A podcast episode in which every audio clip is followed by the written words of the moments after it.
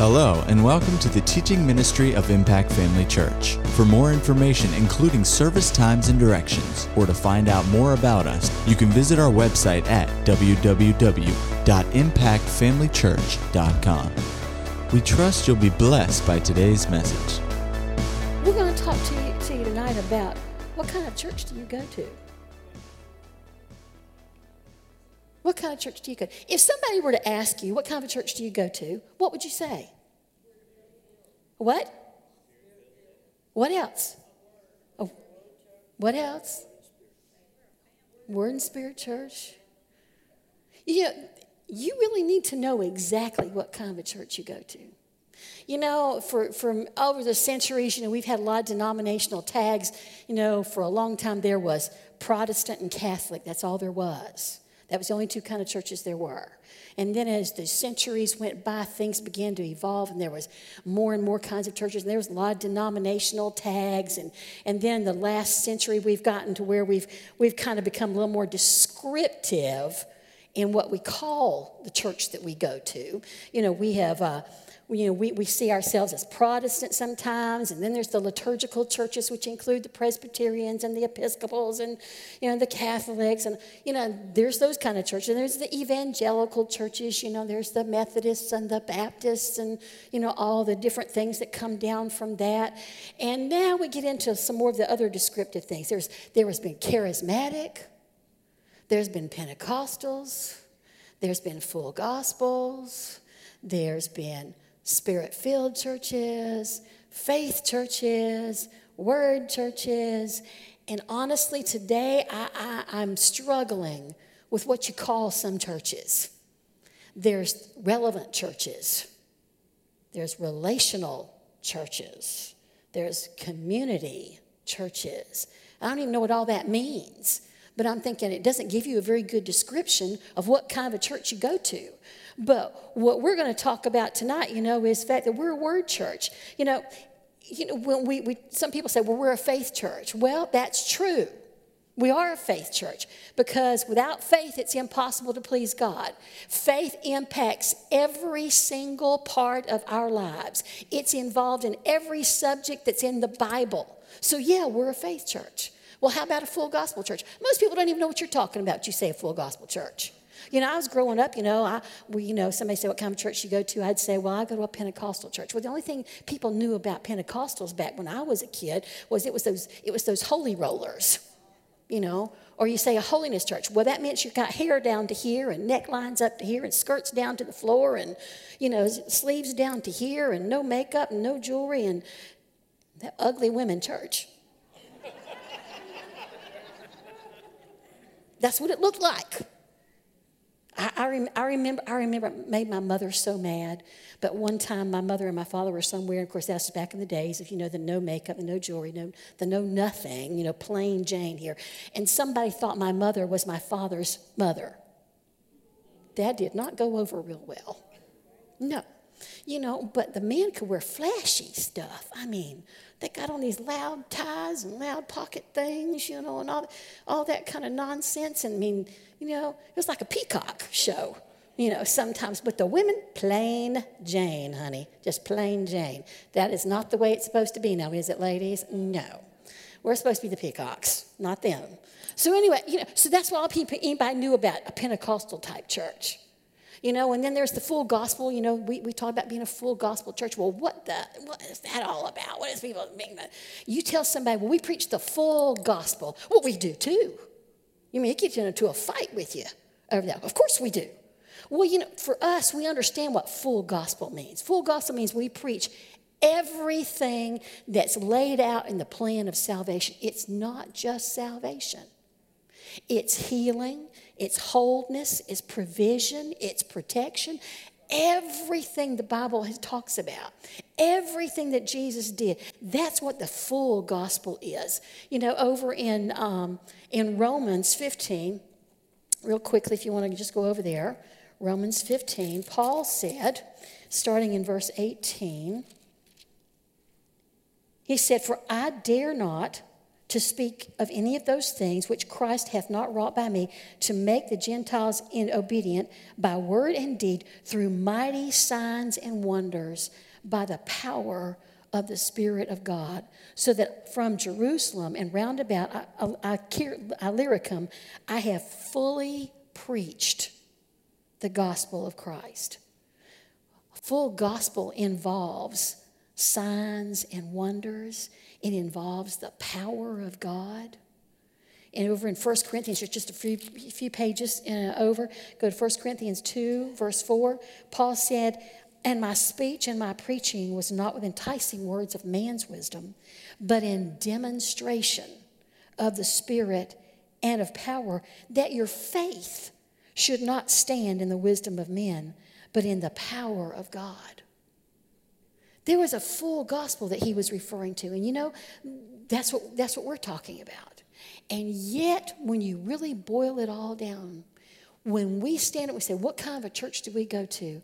I'd have to say, I'd rather be known as a word church. A word church. Now, people say, well, what's a word church? Well, you'd likely say right off the bat, well, it's a place where there's an emphasis on the word of God. That's absolutely true where there is an emphasis on what the Word of God says. But there are three things that you, need, you must be convinced of when it comes to the Word. These things you must be certain that you know about the Word. Number one is found over in 2 Timothy chapter 3, verse 16. 2 Timothy 3:16. It says, all scripture is given by inspiration of God. The first thing you need to be convinced of is that the Word of God is inspired by God. It is inspired by God.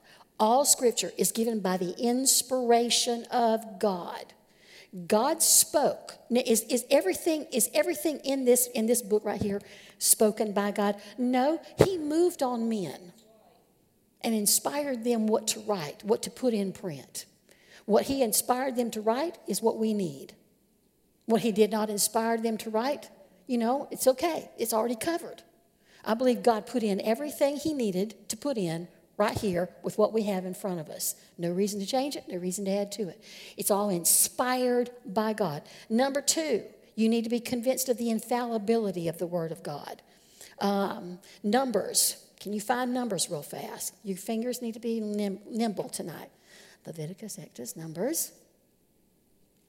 Numbers 23, verse 19.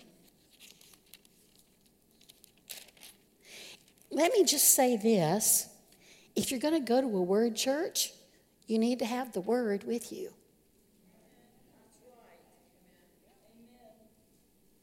Mm-hmm. Let me say that again. If you're going to go to a word church, you need to have the word with you. Now, obviously, it comes in different forms today. I personally prefer this one right here in written form, but you could have it on a tablet, you could have it on a phone, you could have it on a computer, but you need to have it with you. You don't need to just, I mean, like most people did when I was growing up, they just came and they just sat and they just listened to what was being said. How do you know he's reading it accurately if you're not following along? Then they've gotten to where in the, in the modern days, instead of coming to church with the word, of your own to look at and follow along with, they just stick it up on the screen. Well, that's nice, except people got so lazy that they decided not to bring their own version with them. I don't know that that's a great idea. I think it, I think it uh, handicaps people. So if you're going to go to a word church, bring the word with you. Anyway, uh, Numbers 23 19 says, God is not a man that he should lie, neither the Son of Man that he should repent. Hath he said, and shall he not do it? Or has he spoken, and shall he not make it good? Of course not. If he says it's yours, it's yours. If he says, I'll do this for you, he'll do it. Is you have to depend and can be convinced of the infallibility of God's word. You know, not everything that's recorded here is God's actual word, what he said, but it's recorded that men said these things. And because men said these things and they were recorded by men, don't take everything as to be absolute truth. Job said, The Lord giveth and the Lord taketh away. Now, that was accurately be recorded, but is it true? You can respond. Is it true? No. He also made the statement, Though he slay me, yet will I serve him. Oh, the picture of piety that some people have latched onto. But is that the truth of the word? Does, the, does that bear out in the rest of the scriptures? No, it doesn't. Job, Job, it's accurately recorded that Job said it, but that does not make it true. You know, we need to see some things from the Word of God where people had one opinion and see what the Word has to say about it and to see where the actual truth is. You know, we believe it's accurately accounted for in the Word, but it's not true. God does not give and take away. Lord, I've heard that so many times over my lifetime. You know, as an explanation for terrible things. It's not so, but Job did say it. Some people want to take all the words of, of defeat and despair, gloom and doom, and kind of lump them all together and say, well, this is the picture of God. It's not a picture of God. If you go through the Psalms, it's amazing how many Psalms that David wrote. And he just started out by just laying out a slew, a litany of woes and worries. And I mean, I mean, he could have been on hee haw. Gloom, despair, and agony on high. Yeah. But he would end his Psalms with praising God. You know, God doesn't really need us to recite all of our troubles to him. He really doesn't. I mean, he's very aware of what's going on in our lives. And, and for us to keep reciting them to him doesn't help us. In fact, it makes it harder for him to do his job for us because where our attention is on the gloom, the doom, the despair, the agony, you know, all that stuff. So, you know, David, there was times like, get over it. Come on. And yeah, it does show us a picture of the things that he was enduring in life. I mean, can you imagine being chased down by your king, your father in law, as a matter of fact, who's trying to kill you at every turn? And yet he knew God was there to protect him. He was an honorable man when he had an opportunity to slay his enemy, he would not take it and refused to allow his men to harm Saul in any way. So he had a great deal of honor. So it, it, it kind of, in one sense of the word, gives us a picture that life was not rosy, and yet he loved God. He served God, and God always brought him through, always brought him out. A man without the covenant you and I have. But you know what? In life, we don't need to go around reciting all of that. You know, testimony services where I was growing up, man, whoo, whoo, whoo, people would get up and they would go on and on and on and on, reciting all the woes and all the troubles and the way the devil had been after them all week and all this kind of stuff. And I'm going, this is really encouraging. I mean, it's really uplifting. No, it's not. There's a place to state this is what tried to happen, but God. But God. But God is faithful. But God turned that thing. But God gave me the answer. But God delivered me out of that. But God provided. God supplied. You know, make, make what the devil's done short and make the praises of God long, for goodness sake. So, anyway, Number one, you have to be convinced of the inspiration of the Word of God. Number two, the infallibility of the Word of God. And number three, the integrity of the Word of God. His Word of God is honest, it's dependable. Isaiah 55 11. Hallelujah. Isaiah 55, 11. So shall my word be that goes forth out of my mouth. It shall not return unto me void, but it shall accomplish that which I please, and it shall prosper in the thing thereto I sent it. This is God talking. Now, this is a part you can believe is true.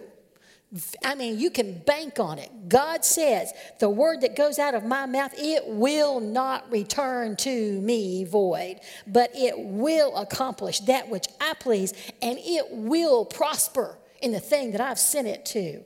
Jeremiah, you're close by. Go to Jeremiah. Hallelujah. Jeremiah 1, verse 12. Hallelujah. Jeremiah 1 12. Then said the Lord unto me, You have seen well, for I will hasten my word to perform it. The amplified version is, is it's alive, I'm alive and active, watching over my word to perform it. God is alive and active. He's not sitting there looking to see, well, what's going to happen today. It's not like he's waiting for the yeast and the dough to rise, folks. He's active. He's acting, watching over his word to perform it. Philippians 1 6 says, He who began a good work in you will perform it until the day of Jesus Christ. So, those three things you have to be convinced of the inspiration of the Word of God, that it is God breathed. Number two, the infallibility of the Word of God. If He said it, it's true, and there is no lie involved in it. Number three, the integrity of the Word of God. He will do what He said He would do. You know, there's, there's used to be a bumper sticker, sticker that says, God said it, I believe it, and that settles it. That is an absolute lie that most people are, are perpetrating on the public because they don't believe it. That's what we're supposed to believe, but that's not what most people do believe, not in practice, in theory only. But do they honestly believe that? If they honestly believe that, there'd be a whole lot more positivity out of every believer's mouth. But the proof is in the pudding.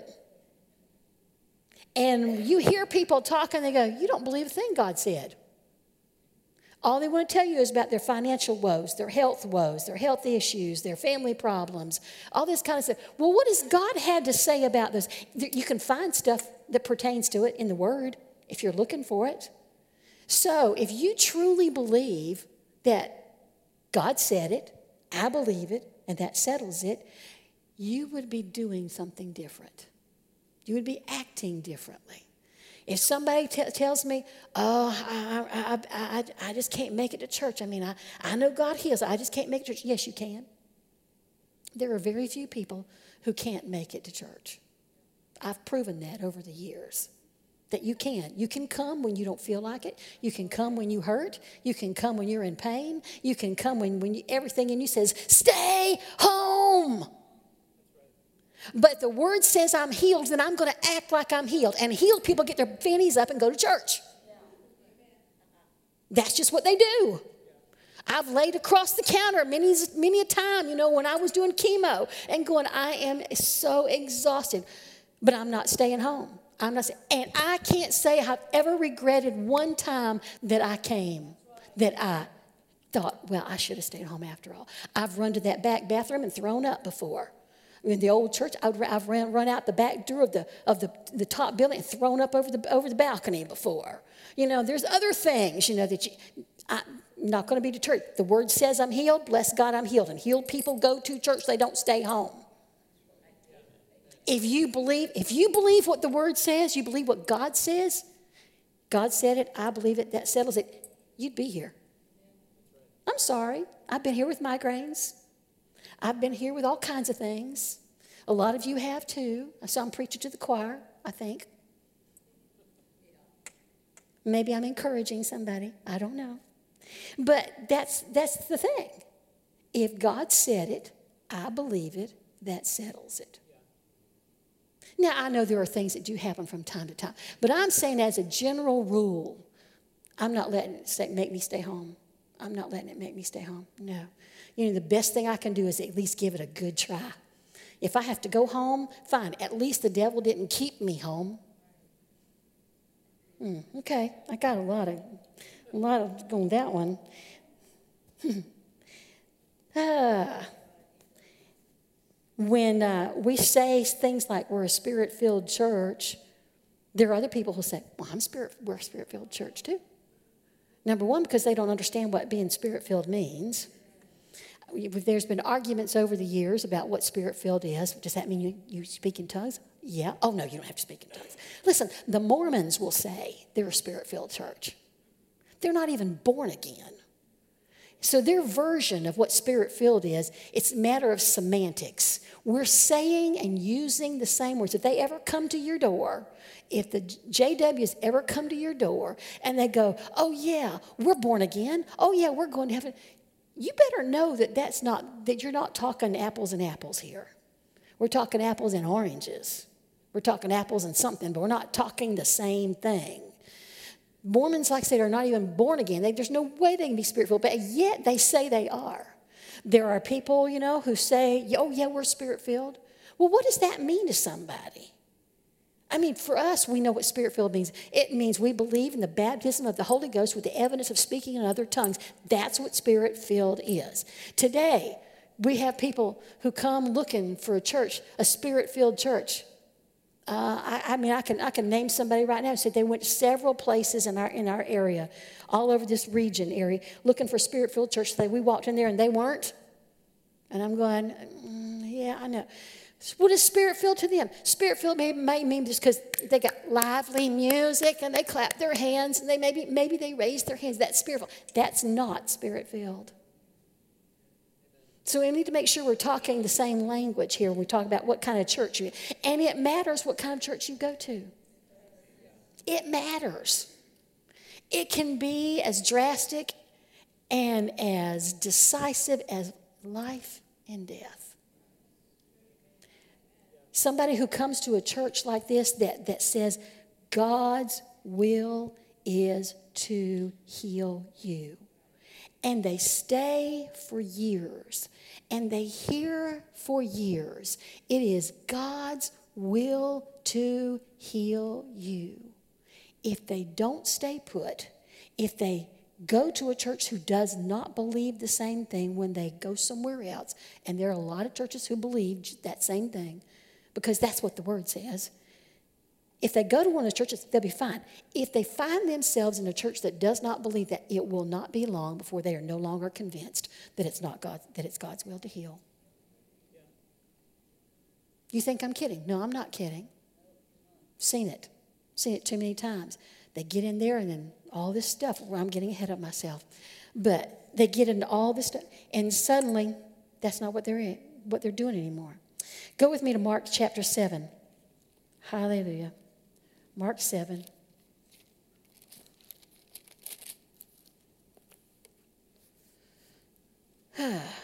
Hallelujah.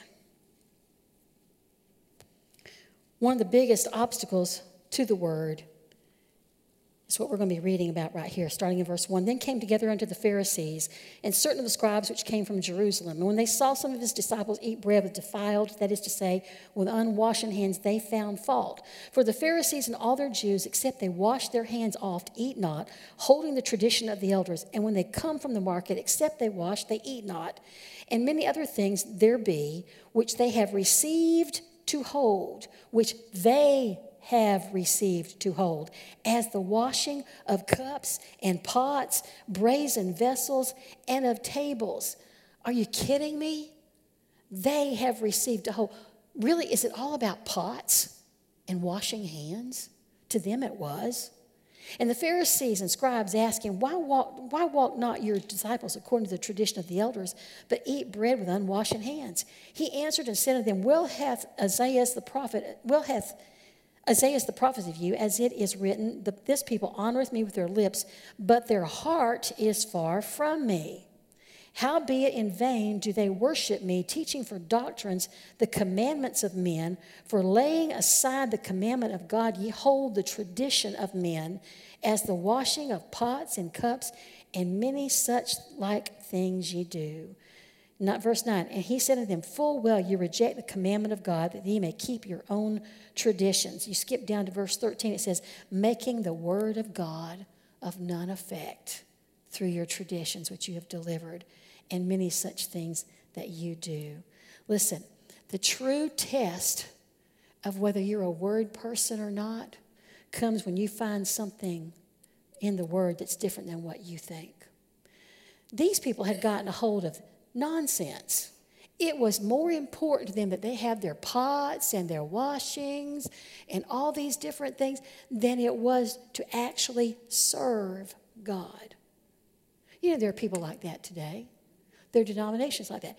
Okay, we have to baptize this way, and it's only this way. And if you don't baptize this way, then you're going to hell. You're not going to heaven. Isn't that called a tradition of men? There are people who say, if you get born again, you're not really going to heaven until you're baptized as well. Is that not a tradition of men? That's not in the Word. That's not what the Word says. And yet, there they are, holding on to these kind of things. It's not what we believe necessarily that makes us a Word church, but it's our attitude that we take when we're shown from the Word something that needs to be corrected.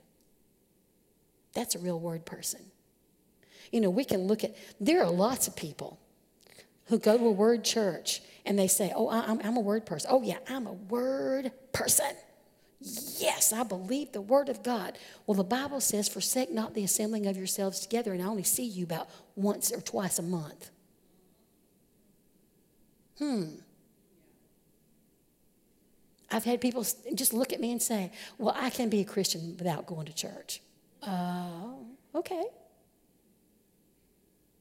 That's not what the word says. It's not what the word says. Well, I, I can serve, I can serve God and, and still live with my boyfriend. That's not what the word says.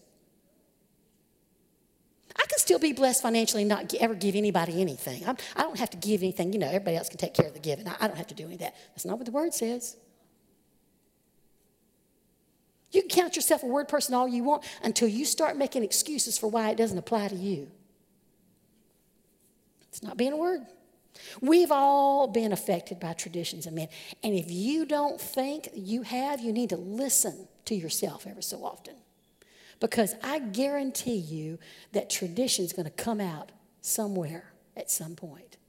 And when it does, you need to just recognize it and go, oh, no, no, no, no, no, no. That's, that's not what the word says. It's not what the word says. You know, there's a lady we knew years ago. She was a, had, had been raised Catholic. She got born again, spirit filled, went to Rhema, all this kind of stuff. And her mom was still in the Catholic church. And she said, Mom, you really need to get into the word. You really need to read the word. She goes, Well, I've read that already. It's like, you know, you know, it's like a novel. I, I read it. Why do I need to go read it again? Then there's the people who read, do one of those read through the Bible programs every year. I've read through the Bible 15 times already. Well, just because you read it, did it change anything? Did it cause you to see anything differently than what you thought? Apparently, it didn't. Just because you can, listen, there are people in seminaries who know the Bible backwards and forwards, but if you told them that the baptism of the Holy Ghost with speaking in tongues was for today, they would call you a heretic. And yet they know that word. Just because you read that word, just because you believe it's the word of God, what are you doing with it? What are you doing with it?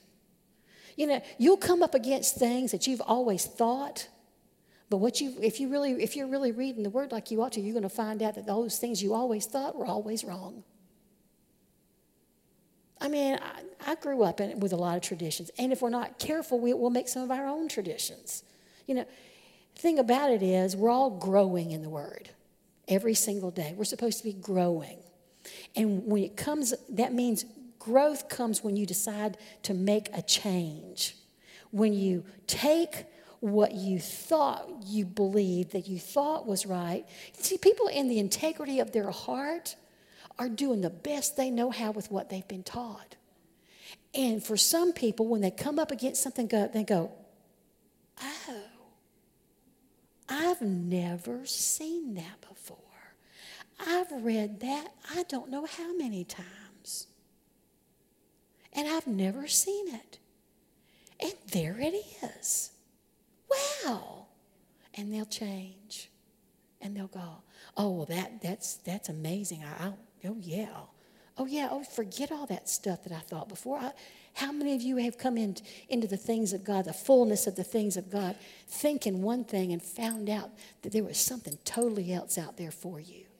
Something totally new, something totally wonderful that nobody had ever told you about, that you never knew before. You know, we get so caught up in, in the things that we've been taught. And listen, anybody can be wrong. You can't afford to just to just take something on face value. That's why you have, need to have the word with you. That's why you need to be reading along. That's why you need to be studying it out for yourself. And you have, you actually have three different things that can be the final, final authority when it comes to the Word of God. Number one, it can be what you believe, your interpretation of the Word, and what you think. That can be your final authority. There was a man a number of years ago who had a life threatening illness, and in fact, he died from it that pastor went and had a long conversation with about healing. And he's sitting there, he's talking to this man about healing, and he's going through the scriptures with him. And, and the man's just sitting there nodding his head. And he's going, Wow, he's, he's taking it all in.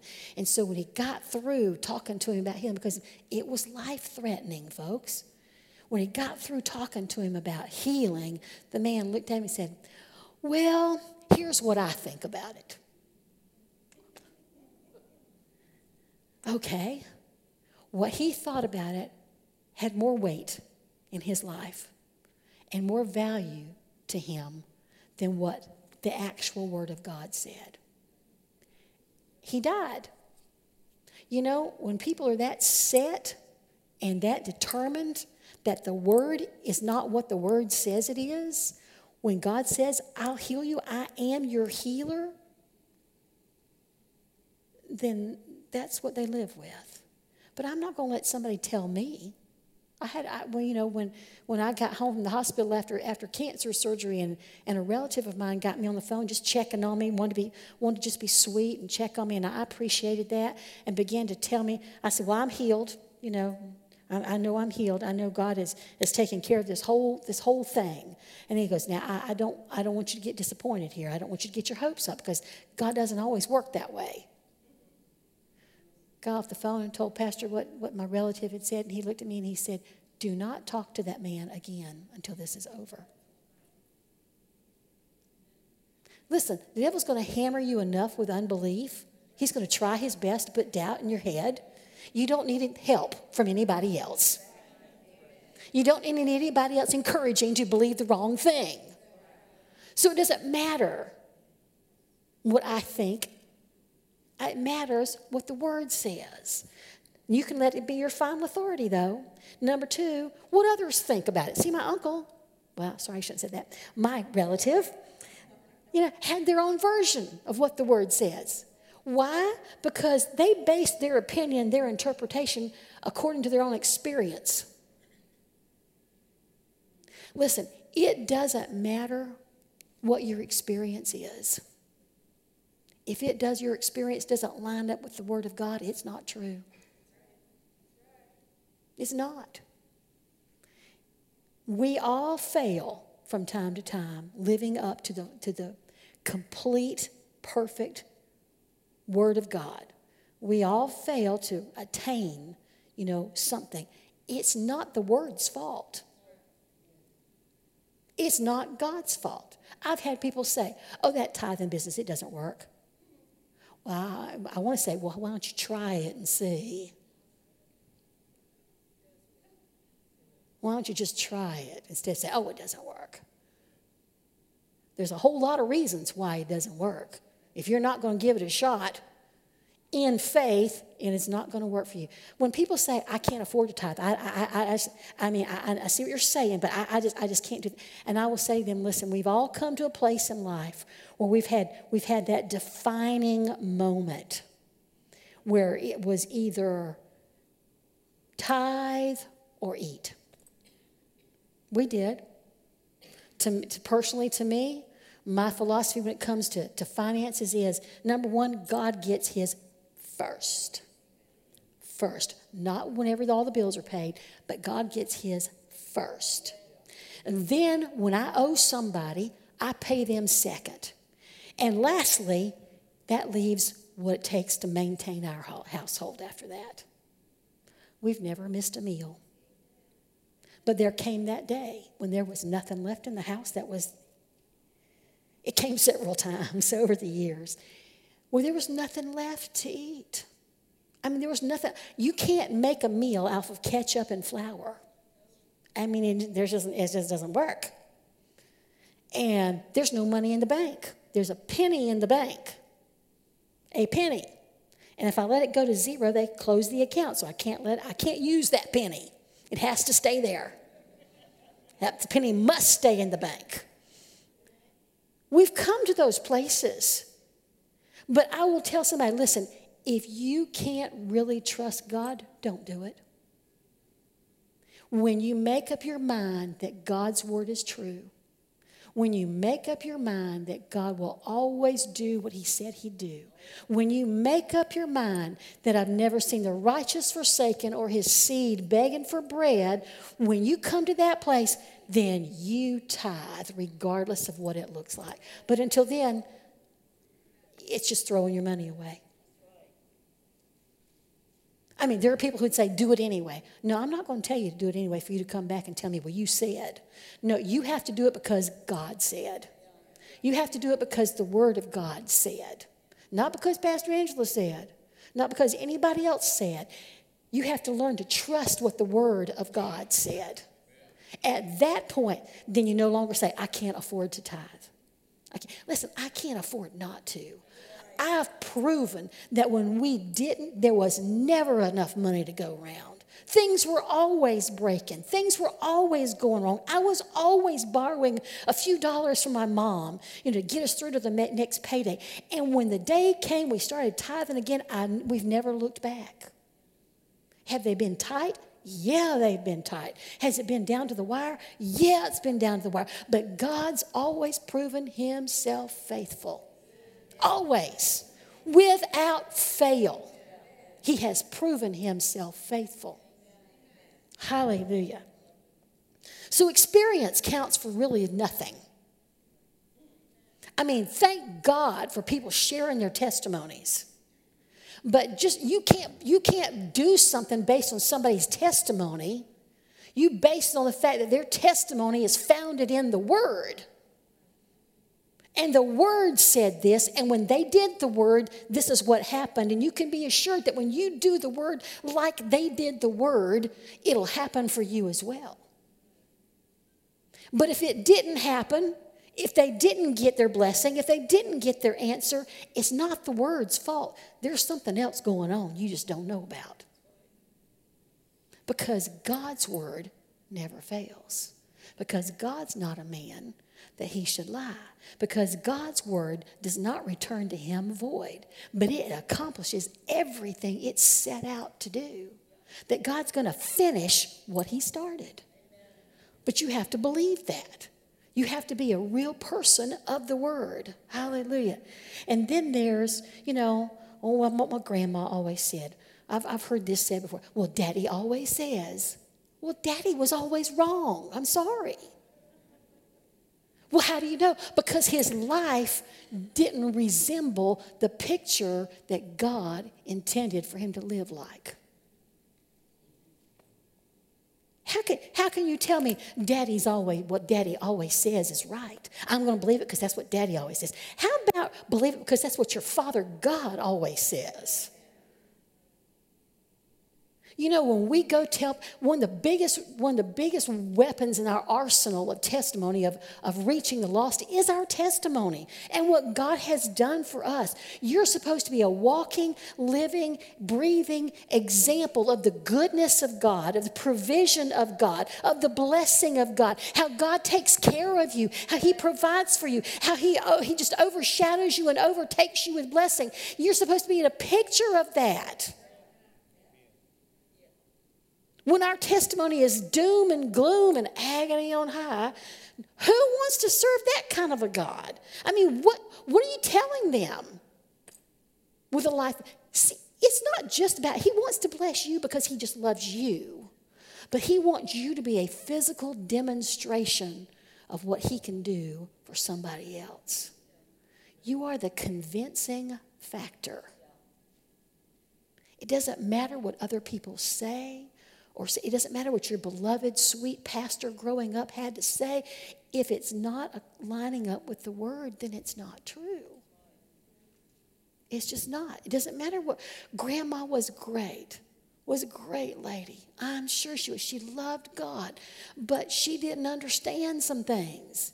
It's not that these people are lying to you. It's just they don't understand some things. They don't see some things. They don't, they've, they've never been exposed for whatever reason. They wouldn't see it. You know, people who are set on the fact that tongues is of the devil are not open to anything you have to show them in the Word. So, for us to become Word people, we have to be open to God showing us something, something that we've never seen before, something that we've never believed before. Does God want to heal you? Yeah, He does. But if you're not open to the fact that God heals today, you'll never get healing. Never. And then you have to, your final, one of your final authority choices is what God says. What God says. The word has to be the final authority. There are no exceptions, there are no appeals. Yeah, but God. God's word tells you that you need to do something there is no yeah, buts. He's not looking for an argument from you. He's not looking for a, okay, now I have to explain this to her. This is my darling little girl here. You know, this is what the word says. This is what the word says. This is what the word says. You can't argue with what the word says. It's pretty clear. And if it's not really clear to you, you need to spend some time praying and say, God, open my eyes. If you don't know, He will help you. But you have to be open to having Him help you. The, the Word is the only legitimate, dependable authority because it's the one that never changes. It's always consistent, it's always reliable. What we think sometimes is based in fact, but, it's, but the truth is greater than facts. Facts are subject to change, truth is not. Let's, let's, let's look at this. You know, we operate in two realms. We operate in a natural realm and we operate in a spiritual realm. When you get plugged into the spiritual realm, it will supersede the things of the natural realm. Example, Jairus. He's gone to get Jesus because his daughter is deathly sick. And in the middle of all this, while Jesus is going with him back to his house, you know, we, we get stopped by the lady with the issue of blood and we get all the explanation. And I'm sure, I, I can just imagine Jairus is over there going, Come on, Jesus, let's go. Come on. I know this lady got healed. Wonderful. That's great. That's great. But my daughter's sick. You know, we were headed to my house. Come on. Come on. Can we hurry this up? That's just me, you know, Miss Impatient here. Can we just hurry this up? Can, can, can we get a move along here? Do we have, does she have to get the whole story? Brief, brief. Cut it, cut it, cut it, cut it. In the middle of all this, servants came to him and said, Don't bother the master.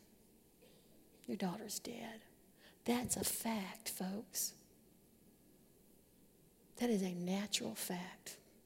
She was dead. Now, the naysayers will go, oh, No, she really wasn't, because the end of the story looks so different.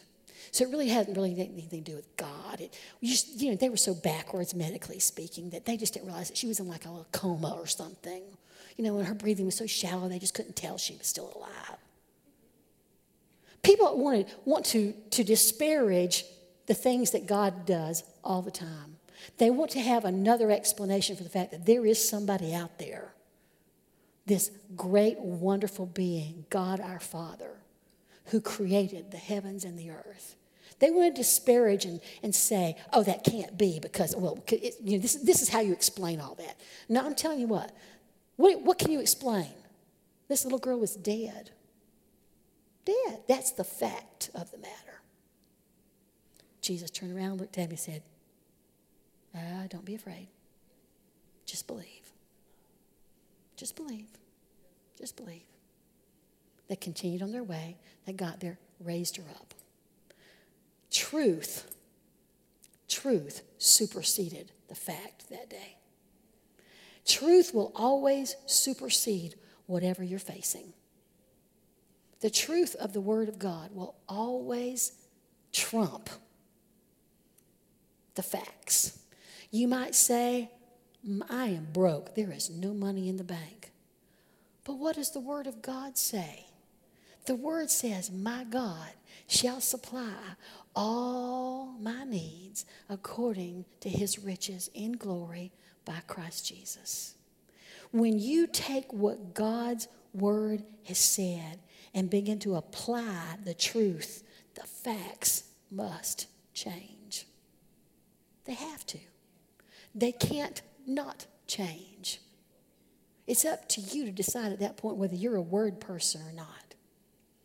When you start believing God that what His Word says is the truth of the matter, now money is subject to God's intervention.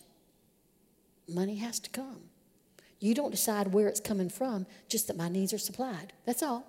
My needs are supplied.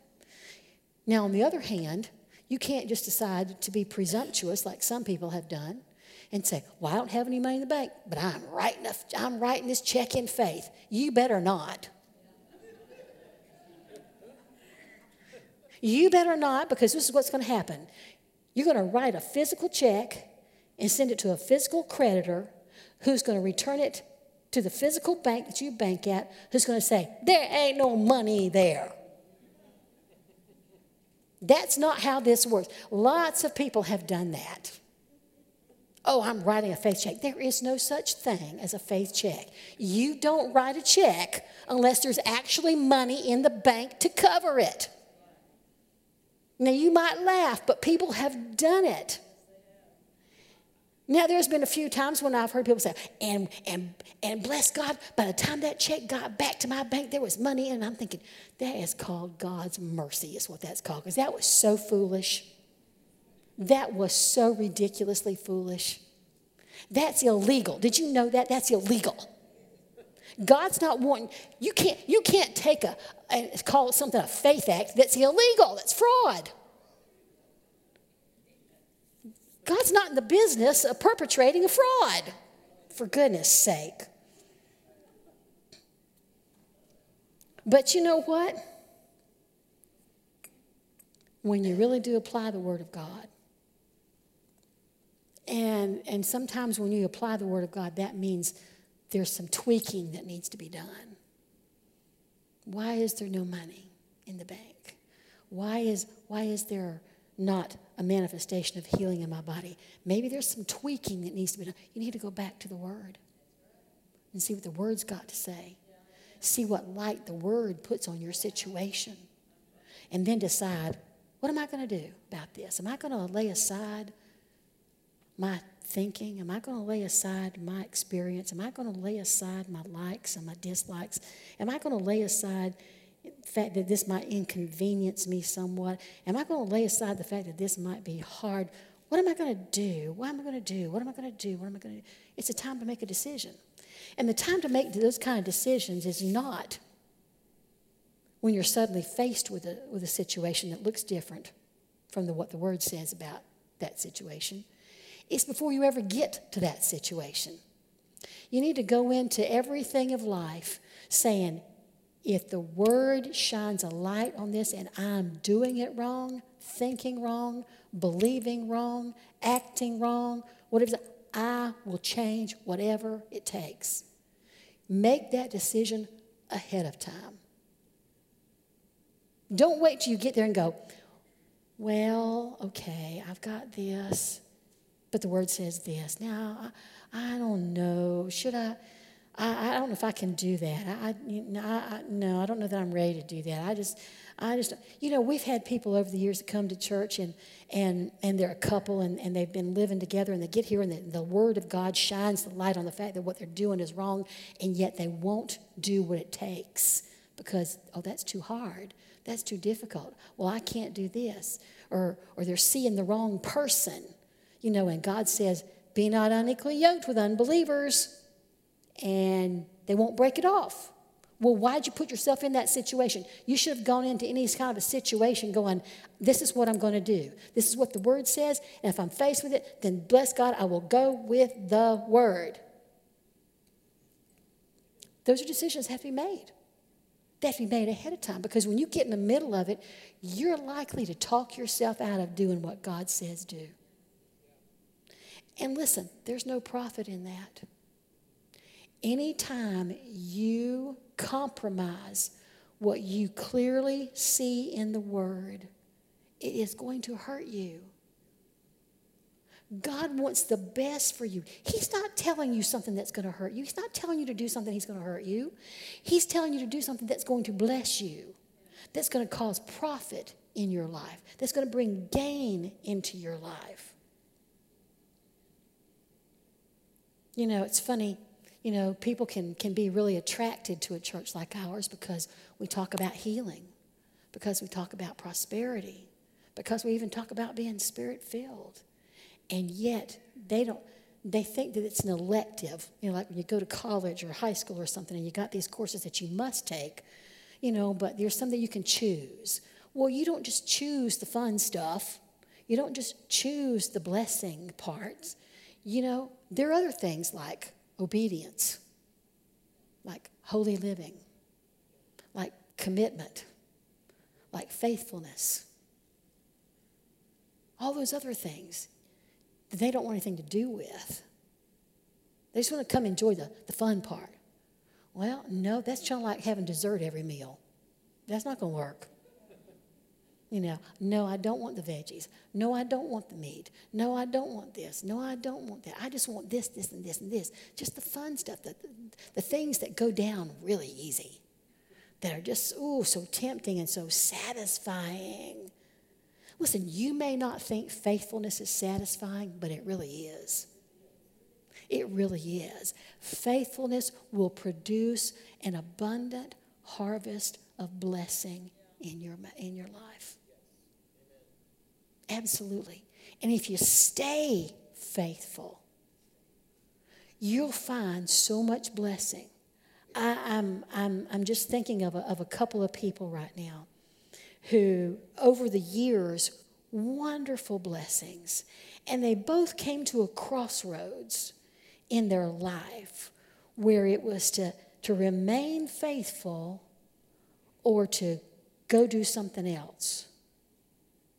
And the person who remained faithful, God had such a magnificently wonderful event happen in their life shortly, not too long after they made that decision just to remain faithful that they would have missed.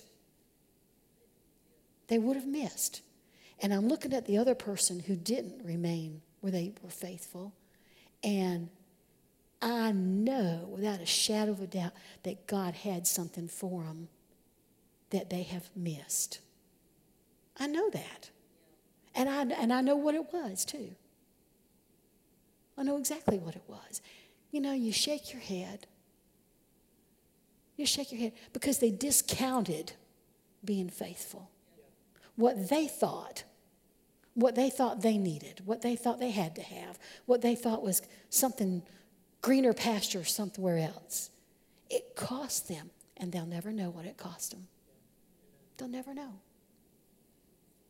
Hallelujah. Listen, there's three things to remember, that three things that you need to adhere to when it comes to the word. Number one, nothing contrary to the word can be true. Do you hear me?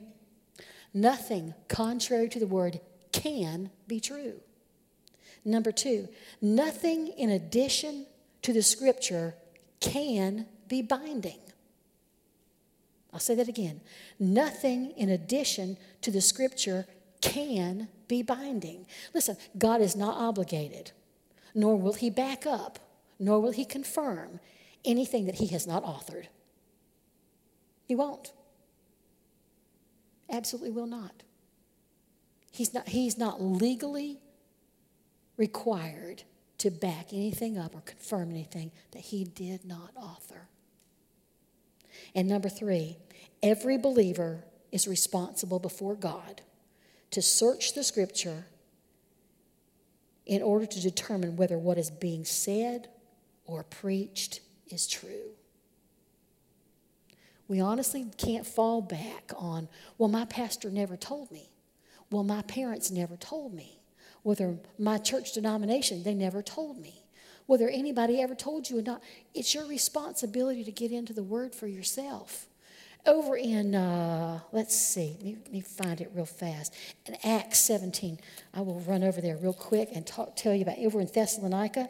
Uh, uh, verse 2 of chapter 17 is Paul, as his manner was, went into them and for three days reasoned with them out of the scripture.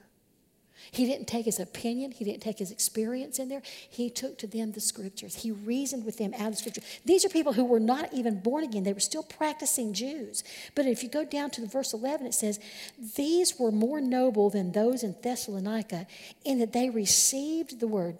This was, he had changed cities. Uh, Anyway, says that they received the word with all readiness of mind and searched the scriptures daily whether those things were so. Listen, readiness of mind does not equate to being gullible. There's a lot of gullible Christians out there right now because there's a lot of things being taught. You know, never has there been such an explosion of ridiculous error as there is right now between TV, radio, internet, Twitter, all this kind of stuff. I mean, it's everywhere. Listen, if it doesn't line up with the word, throw it out. If it just, well, that, that's really interesting. Listen, Paul talked about people with itching ears. There's a lot of people with a lot of itchy ears out there right now. And they just want something that sounds Oh, that's, oh man, that's great. That's wonderful. Oh, wow, I've never heard that before.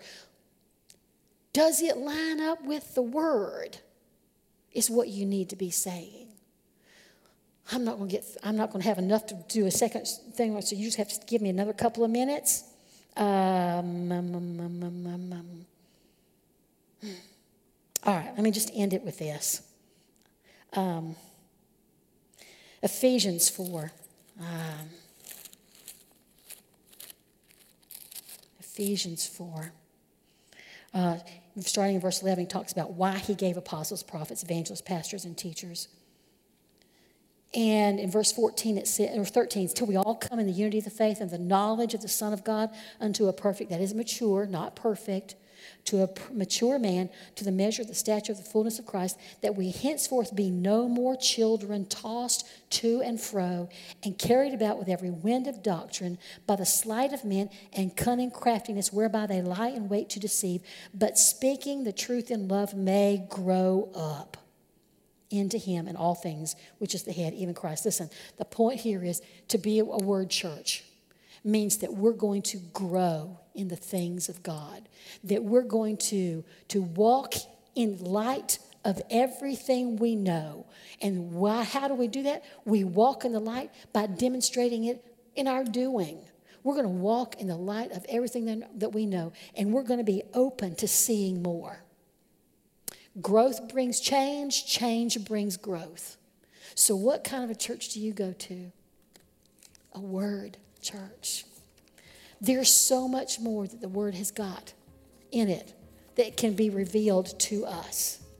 And we don't need to get to, a place where we're complacent that we know it all. We don't know it all. Nobody knows it all. But everything that we say we believe must be founded and grounded in